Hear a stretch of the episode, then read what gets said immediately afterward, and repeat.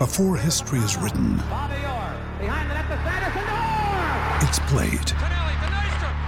Before it's frozen in time, it's fought one shift at a time. Before it's etched in silver, it's carved in ice. What happens next will last forever. The Stanley Cup Final on A B C and E S P N Plus begins Saturday. You're listening to Husker Online dot com, your authority on Nebraska athletics. Final segment here of the Husker Online Show. Sean Callahan, Robin Washad. It's a recruiting doubleheader. We're going to talk basketball, we're going to talk football. I want to get to football first with Nate Klaus on recruiting. Nate, um, it's still the dead period, and it's going to be the dead period until at least June first. Couple things. Nebraska put out a camp schedule, though, so we, we at least have a map of what June's going to look like. Uh, there will be no Adidas satellite camps. Um, we reported that this week on the site in Tunnel Talk.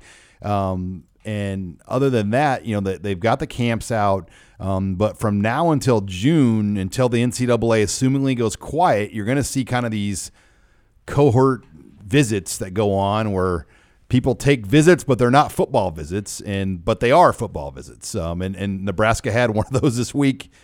Yeah, these self-guided visits, these self-guided tours that these uh, that these guys are taking. They're they're unofficial visits, but they're not your typical unofficial visits because you, you're you're not able to meet with the coaches, you're not able to tour the football facilities and everything like that. But I mean, the, the general idea of taking these trips is to, to get a feel for what campus is like, to at least look at the stadium from the outside. And, and um, you know, I think you can you can still take a tour that is associated with the university just like any any other normal student would, um, you know, and obviously get a feel for, for what the town is like and everything like that. And that's exactly what Sully Weidman did, uh, who's a big offensive lineman, six five, three hundred pound offensive lineman from Massachusetts this past week. Um, you know, he basically is spending his his spring break taking a bunch of trips around the country. He's kind of narrowed things down to a top five, which Nebraska has made the the cut for, and um, you know, along with uh, you know Michigan, uh, Pitt, uh, West Virginia, Virginia, a couple couple others. So I, I think that uh, you know the trip went fairly well. We're still kind of trying to reach him for a full update, but uh, I think that Nebraska's kind of you know put themselves in a good position here to to kind of continue moving forward. And with this him. is the first visitor, but it's really not a visitor, but the first visitor that's been in Lincoln in, in a long time, right? Well, I mean, yeah. I mean, I mean, as far as, you know, t- taking a, like a legit recruiting trip. Um, yeah, this is yeah, the first one. Marquis Stepp came here on his own. Yeah. And, and that, that was a similar type of deal. Uh, and, you know, and that, that kind of helped seal the deal with him. You know, I, I know that he met up with some guys on the team when he was in town. Um, you know, and, and that's kind of what happens with, on these self-guided tours. A lot of a lot of times, guys run into to current players that are on the team, and um, you know, since they're unable to meet with the coaches, you know, they're kind of getting they're getting recruited by the players and themselves, and, and, and a lot of times, you know, sometimes that's that's just as good as anything else. So, um, you know, but yeah, this is like one of the first legit recruiting trips or recruiting visitors that Nebraska's had in a very very long time. And then the camp schedule, Nate. I mean, nothing too out of the norm, and two Friday nights. Lights, a seven on seven, a pipeline camp, two individuals, a specialist camp. One interesting one on there, they're going to have a rising seventh and eighth graders camp in there. And, you know, part of it, I think, is, hey, you know what, on the in-state area, if there is a really good eighth grader, they kind of want to find out who these kids are and get on them even earlier. Yeah, it makes it makes all the sense in the world. You know, if you can if you can put together a camp like that and, and try to identify some players early on, um, why not? And this is a really good year to do it because I think everyone's kind of starving for for a camp to go to or, or you know, to go work on, on being coached up. And, and obviously it never hurts to, to gain a little extra exposure or, or some early on exposure if you're one of these right seventh or eighth graders. And it'll be interesting, Nate, with spring practice. I know nothing's been announced, but if Nebraska does decide to go the open practice route a couple of times, we know the red-white game they will be open to buy tickets, and we expect recruits at that. Um, but it will be interesting if they do one or two open to the public practices, which, by the way, recruits are part of the public. They can come, and they can watch practice, and they can be by the fence and be right there. So, um, I hope selfishly Nebraska does it, but They got to, man. Yeah. They have to. You have to. They're not Ohio State. They're not Michigan. They're not Penn State. They need to get people into Lincoln. Yeah, and well, and that's, I mean, other schools are doing it. And when other schools are doing it, you've got to do it too. Otherwise, you're missing out. You know, Missouri is one of these teams that, that, is, that has been able to, to uh, open things up to the to the public. Uh, for sure, what I think what more than anything, what Missouri has done is it's kind of like, uh, you know, I know when I was coming out of high school, the university had what they called a red letter day where, you know, before you were entering college, you you could you came down and you took a tour of the campus and everything, and um and, and that's what kind of Missouri's doing. They're they're allowing people who are coming in for like an admissions tour to stop stop by and watch football practice. Well, it just just so happens to be that if you're a football recruit, well, uh, you can you can be a part of this tour and you can go to practice and you can sit sit there and watch practice. So um, that's what Missouri's been doing. They've been getting kids from Saint Louis and Kansas City on their campus and uh, watching practice all throughout the spring since they started. So I think Nebraska's got to do something like that to try and capitalize on it. All right, Robin, basketball talk here. We won't talk about the Big Ten and the N C double A tournament, as I know you went all in on your bracket on that, as did many of us, and it's not been a good good, good weekend for the uh, Big Ten. Uh, but recruiting-wise, Robin, for Nebraska basketball, things are picking up. They have spots to give. What's the latest? You put out a hot board this week on Husker Online dot com. Yeah, so I, I, first of all, I had Gonzaga winning it, so bracket is still hanging an, by hey, a what thread. A, what an original pick. Well, and it's paying off. I know. So I, no, I, I, picked the, I picked them too. So they have four open scholarships right now, and that could eventually go to five. Um, with there's still one more departure that I expect to happen in time.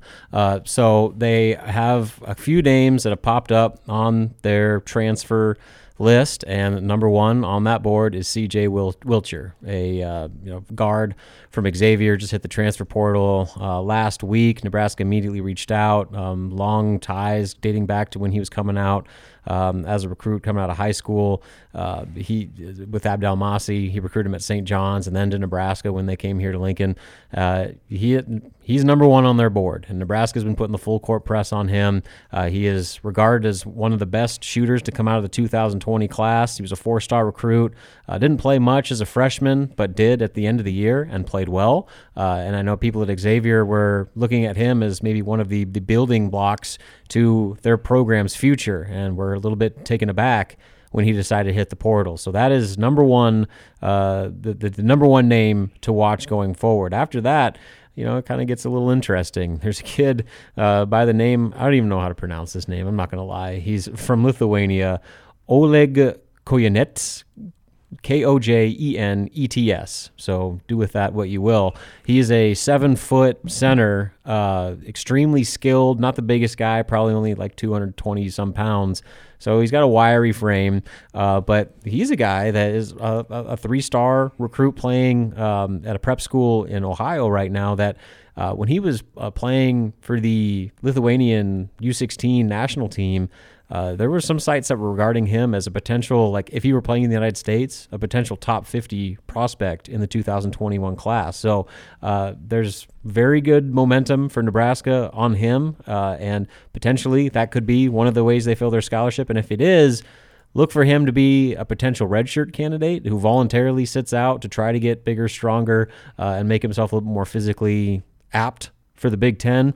Uh, and then after that, um, the Xavier Simpson, or no, uh, uh, Pinson, sorry, not Xavier, Xavier Pinson, the guard, junior guard from Missouri, averaged thirteen a game, was their second leading scorer, second leader in assists, and started every game for the Tigers last year, or this past year. Um, he kind of had a falling out with Cuonzo Martin and the Missouri coaching staff. Uh, just hit the transfer portal on Tuesday, and Nebraska immediately got in the mix with him. And so that is another name to keep a close eye on going forward, because he has uh, vaulted up their priority list. And so I'd probably put those three guys at the top of their board. Um, they've had Zoom calls with Myron Jones, uh, the transfer from Penn State, who Nebraska fans should know pretty well. He averaged like twenty-some points a game against Nebraska in three games this year, uh, but I don't know if he's as high as the others. So I'd probably put those three at the top of the board with uh, some potential room to some wiggle room going forward. And Nate, we will have some recruiting football in the area, at least picking up. Iowa Western opens their season on Saturday against Snow College. Um, that's a noon game in Council Bluffs. So if you're listening to the show and you want to watch a game, Um, that's a pretty good junior college football game on Saturday. Um, get this. I talked to Strohmeyer, uh, the coach of Iowa Western this week, Nate. They are not playing the Kansas JUCOs anymore. Uh, the Kansas JUCOs have ended their deal essentially with playing Iowa Western, and you know, three of the teams were adamant they don't want to play them anymore. And my theory is they kept getting knocked out of the championship race because yeah. Iowa Western was beating them all. Yeah, I mean, I think when when you look at how Iowa Western's fared against uh, most of the Jayhawk League, uh, well, you know, over the last four or five years, that's that's kind of been the case. I mean, especially a lot of those uh, lower level Jayhawk teams that are kind of struggling to.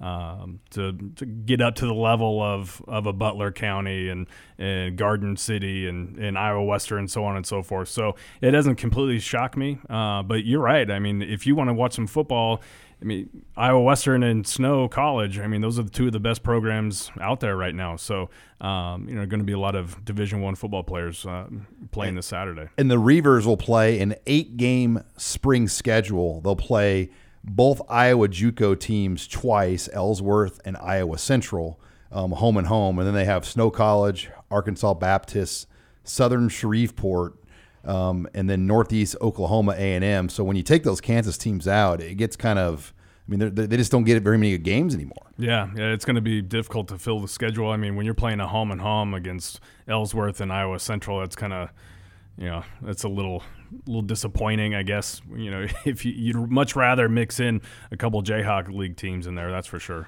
All right, well, plenty to keep up on. Fans will be at Haymarket Park this weekend uh, for both baseball and softball. We should get more information on red-white game tickets um, and volleyball coming up against Penn State for Senior Day. So lots of excitement. Make sure you're logged on to Husker Online dot com. Thanks again for joining us this week on Husker Online, your authority on Nebraska athletics.